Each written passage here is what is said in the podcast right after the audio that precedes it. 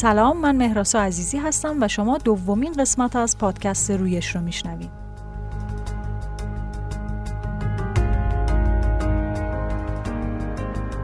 در مجموع پادکست های رویش داستان تولد استارتاپ ها رو از زبان بنیانگذارانشون برای شما روایت خواهیم کرد.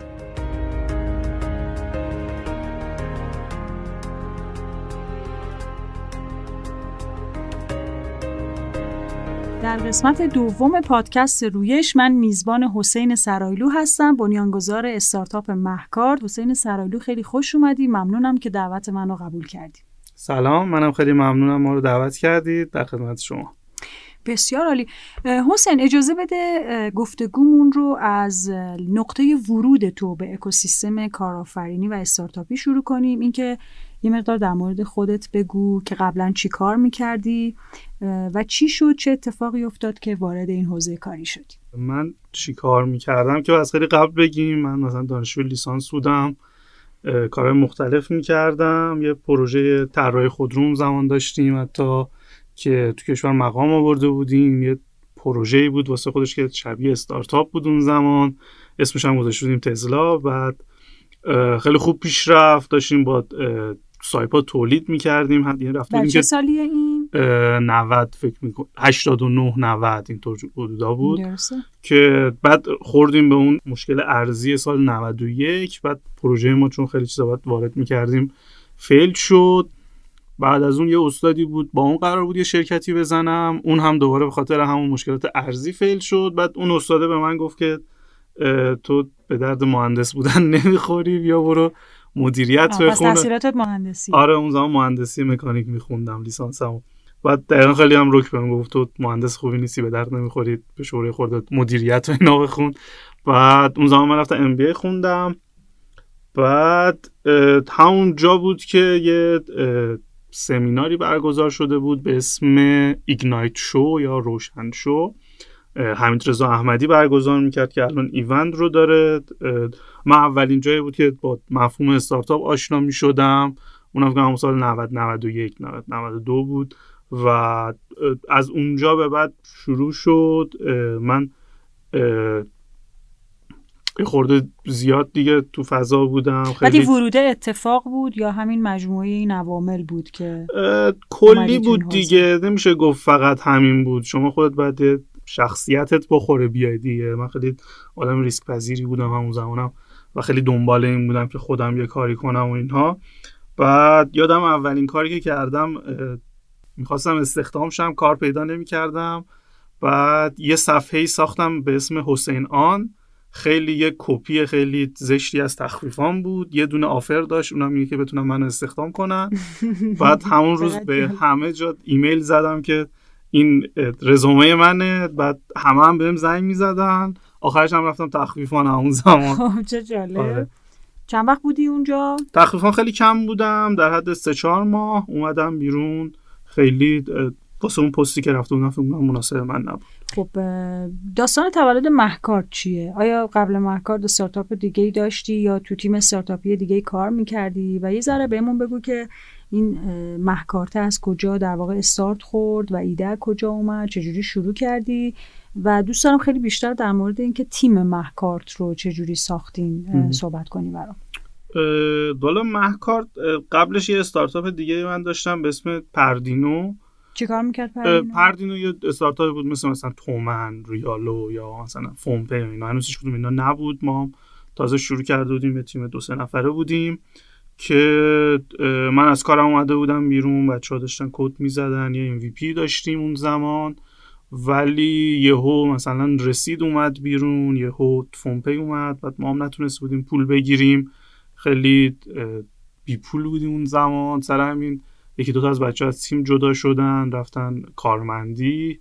و من تنها تقریبا موندم با یکی از بچه ها که اونم خیلی اون زمان کار نمی‌کرد به مشکلاتی خورده بودیم که کار جلو نمی‌رفت. بعد به این نتیجه رسیدیم که آقا این بازار بزرگه به درد ما نمی‌خوره بریم توی یه بازار خیلی کوچیکتر کار کنیم که اون زمان با گردشگری آشنا شدم و خیلی اتفاقی توی استارتاپ ویکند کوروش رو دیدم. بعد گفتم یه همچین ایده ای دارم این کارو کردیم. نشده. می‌خوایم پیوت کنیم روی مثلا گردشگری پایه هستی یا نه. خیلی عادی اون هم تازه داشت میگشت تو ایران ببینه. کوروش دقیقا کارش چیه؟ توی محکار چیکار می‌کنه؟ کوروش کار فنی رو می‌کنه و اون زمان که مثلا ما آشنا شدیم شاید مثلا کوروش تازه مثلا دو سه هفته یه ماه بود که برگشته بود ایران از استرالیا و یه روز نشستیم با هم صحبت کردیم. گفتم می‌خوام این کار کنم پایه یا نه. خیلی چیز بعد همون روزم گفت اوکیه. بعدش ما شروع کردیم کار کردن دیگه از همون روزای اول. خب یکم راجع محکارت میگی بهمون دقیقا کسب کار محکارت چی کار می‌کنه؟ از کی دقیقا شروع کردین از نظر تاریخی و الان تو چه شرایطی هستین؟ محکارت یه ترافل دیبیت کارت یه کارت بانکی که واسه توریستایی که به ایران میان صادر میشه.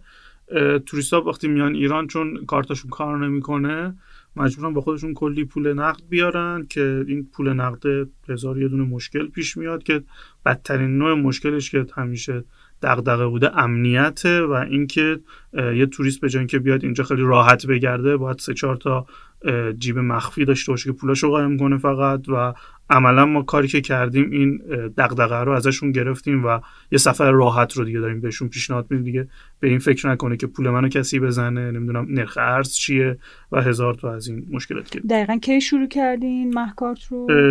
ما تابستون 96 تقریبا مرداد اینا بود که نزدیک به دو سال. ما الان نزدیک به دو ساله که داریم کار.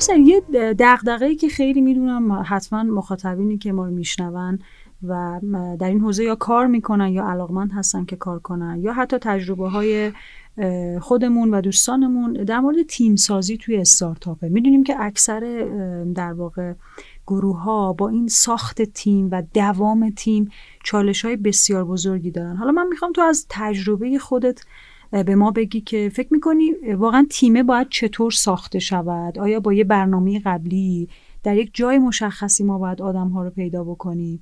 و حالا اگر آدم های مناسب رو پیدا کردیم حداقل تو چجوری تو که دو سال داری این تیمو چطور به دوام این موضوع در واقع کمک کردیم ببینید من یه خورده خوششانس بودم خیلی واضح بگم. که تیممون خیلی تیم خوبی بود. یعنی واقعا مثلا من کوروش رو مثلا یه هفته بود میشناختم شروع کردیم با هم استارتاپ زدن. یعنی با اینکه اتفاقی بوده آره ولی انتخاب خوبی بود. آره خیلی انتخاب خوبی بود. چون جفتمون یه انگیزه ای داشتیم. جفتمون می‌دونستیم که میشه یه تاثیر مثبتی گذاشت. جفتمون می‌دونستیم بازار خوبیه و جفتمون خیلی علاقه داشتیم که کار کنیم و تلاش کنیم. و از اون لحاظ خیلی همتیمی خوبی واسه من بود که من یه خورده سنم پایین تر از کوروش. کوروش خیلی شاید بهتر از من خیلی چیزا رو فکر می‌کنه بعضی وقتا من خیلی خوشبینم اون بدبینه هست و خیلی با این صحبت کردن ها می‌تونیم مثلا به نتیجه برسیم و حتی مثلا من می‌خواستم آدم اضافه کنم مثلا یکی از بهترین دوستام آوردم تو تیم مثلا علی واقعا ما بالای ده سال همدیگه رو می‌شناسیم الان چند نفرین توی محکار؟ الان چهار نفر ولی با دو نفر شروع ما با دو نفر شروع کردیم و ولی مثلا بعد اون که شروع کردیم مثلا نیرو بگیریم شاید یه چند جا اشتباه هم داشتیم و الان که دارم فکر می‌کنم چون داریم دوباره تیم بزرگ می‌کنیم مهمترین چیز اینه که اون آدمی که می‌بینی رو بتونی باش حال کنی خیلی واضح بگم. شاید خیلی مهم نباشه اون آدمه. چقدر کار بلده. اولین چیزی که نظر مهمه اینه که شما بتونید یه نفر رو این رفیقت کنارت بشینه و کل روز باش بگذرونی و به مشکل نخوری. و این وقتی اتفاق میفته شما دو نفر نسبت به هم حس خوب داشته باشی یعنی تعامله خیلی آره. اون خیلی مهمه. و بعد اون اوکی حالا طرف یه سری ویژگی ها داشته باشه. اگر چیزی بلده که خب چه بهتر اگه بلد نیست اهل یادگیری باشه. و وقتی ببینی که یه نفر داره تلاش می‌کنه یاد بگیره اون خیلی از همه بهتره به نظر من. و اینا الان به نظر مهمترین چیزاست دیگه. یعنی اول که با طرف بتونی خیلی راحت باشی خیلی چون ما هیچ وقت تو تیممون اصلا بحث مدیر و کارمند و اینا نبوده. همه روی میز میشینیم همه با هم گپ می‌زنیم با هم نهار می‌خوریم و خیلی با هم رفیقیم. و اگر این رفاقته به نظر اتفاق نیفته حداقل تو تیم ما خیلی آدما نمیمونن. یعنی دوستی خیلی اهمیت داره. آره. حالا اگر بچه ها و تیمایی باشن که اندازه تو خوششانس نباشن و همون اول نتونن در واقع یه هم تیمی خوب پیدا کنن فکر می‌کنی مثلا کجا باید دنبالش بگردن؟ این آدما رو مثلا باید آگهی داد پیدا کرد رفت توی رویدادهایی که مربوطه به حوزه کسب و کارت پیدا کرد.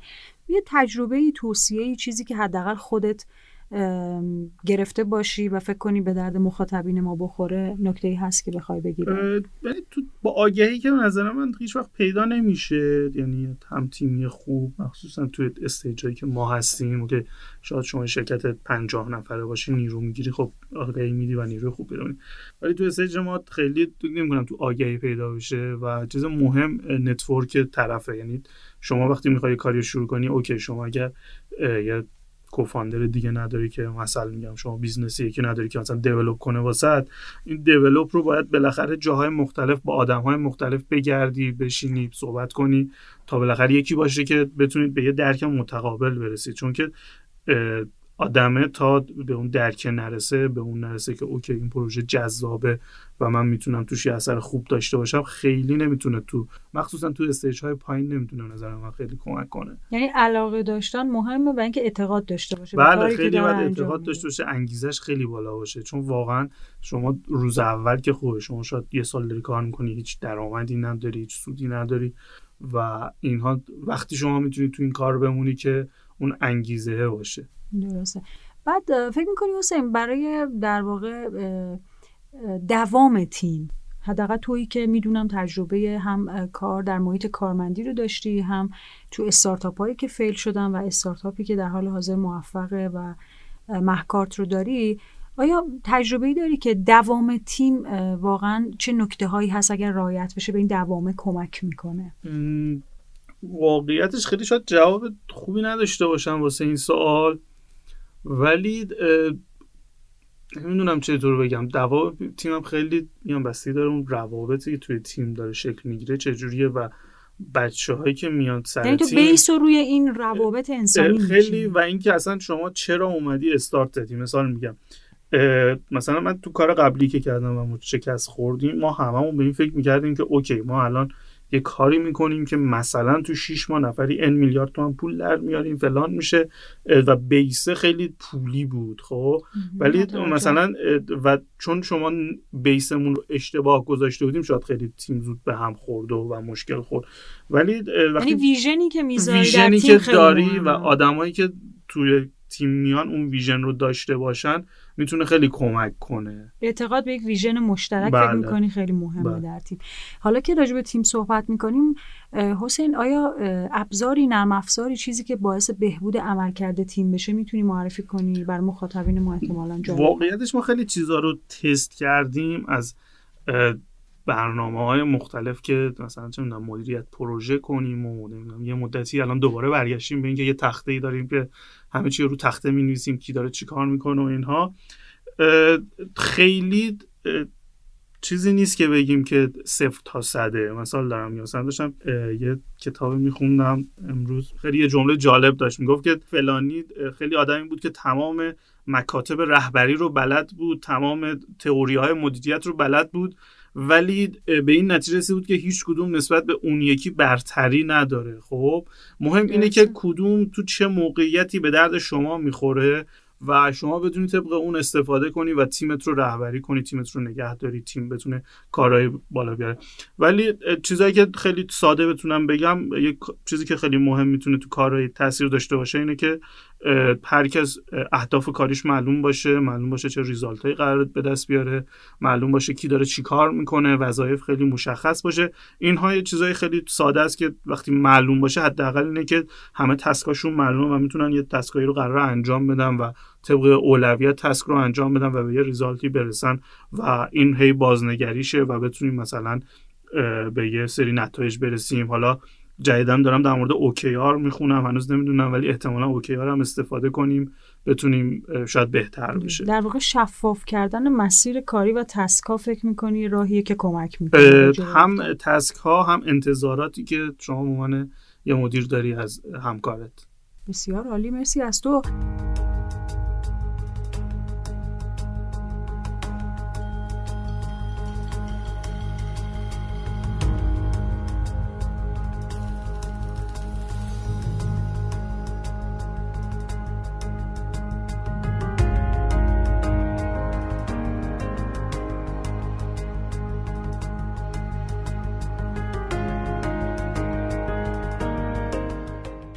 حالا بذار یه سوال خیلی جالب بپرسم برای خودم خیلی جالبه که اگه برمیگشتی این مسیر دوباره میومدی؟ یعنی گفتی که از سال 90 تقریبا وارد این حوزه شدی. فکر می‌کنی اگه الان 7 سال بعد برمیگشتی دوباره این مسیر میومدی با همه چالش هایی که داشته با لحظه های تلخ و شیرینی که داشته؟ آره احتمال احتمال چیه؟ 100 درصد دوباره این کارا رو می‌کردم.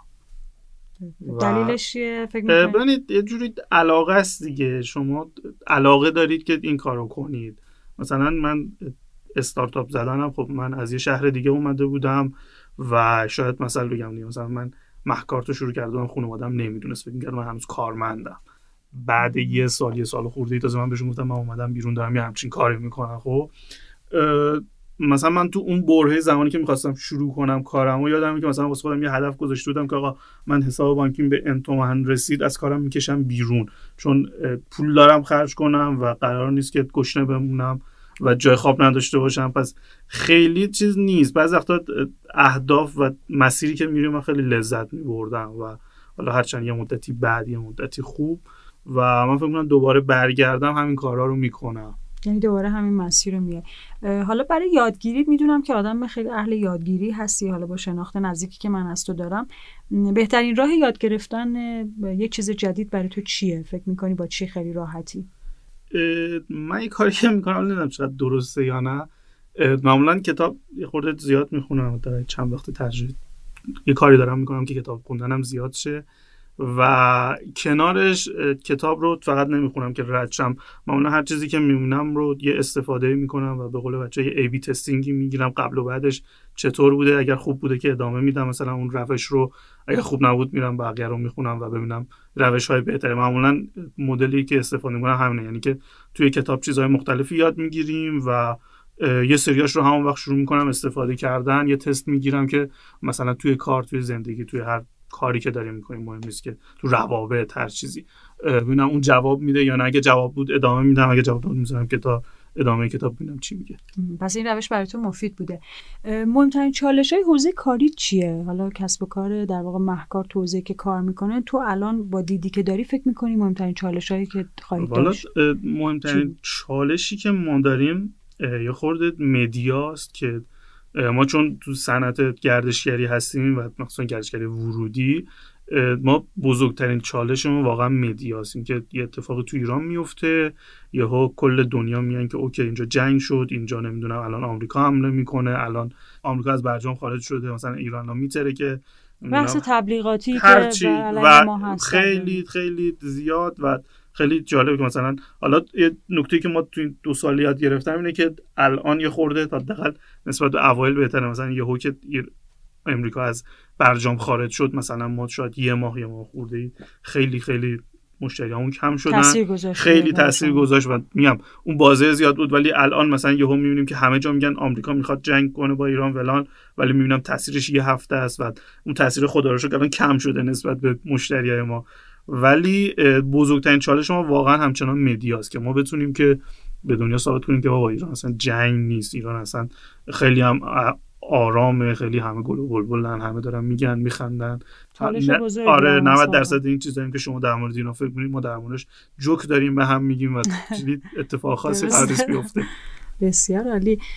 حسین راه های ارتباطی تو بگو. احتمال داره که مخاطبین ما دوستانی باشن که علاقمندن در این حوزه ها کار کنن و تجربه تو به دردشون بخوره یا به هر دلیل دیگه ای بخوان باید ارتباط بگیرن.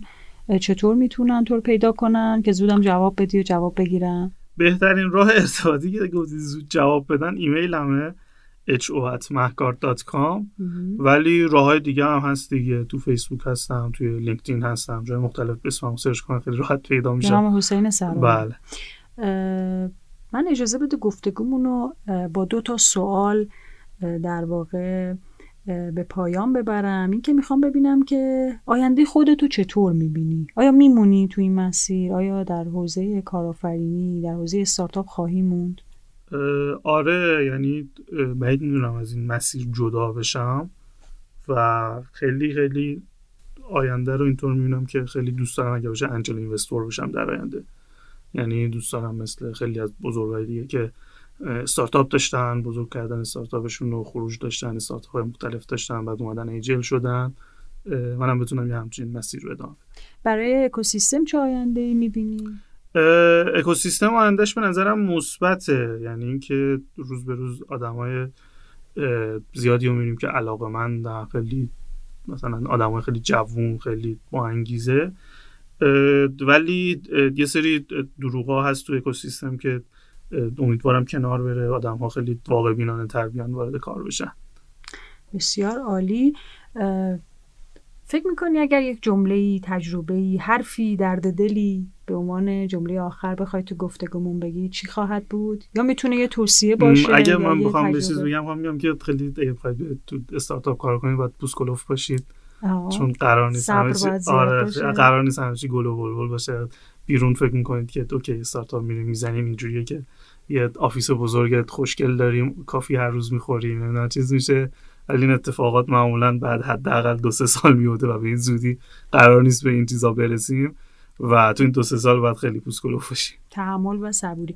مرسی از حسین سرایلو. شما گفتگوی منو شنیدین با حسین سرایلو بنیانگذار استارتاپ محکارت در اپیزود دوم پادکست رویش. شما می‌تونید از طریق آیدی رویش پادکست در اینستاگرام و توییتر ما رو دنبال کنید و از طریق ایمیل سلام ات رویش پادکست با ما در ارتباط باشید و پیشنهادات خودتون رو برای ما ارسال کنید.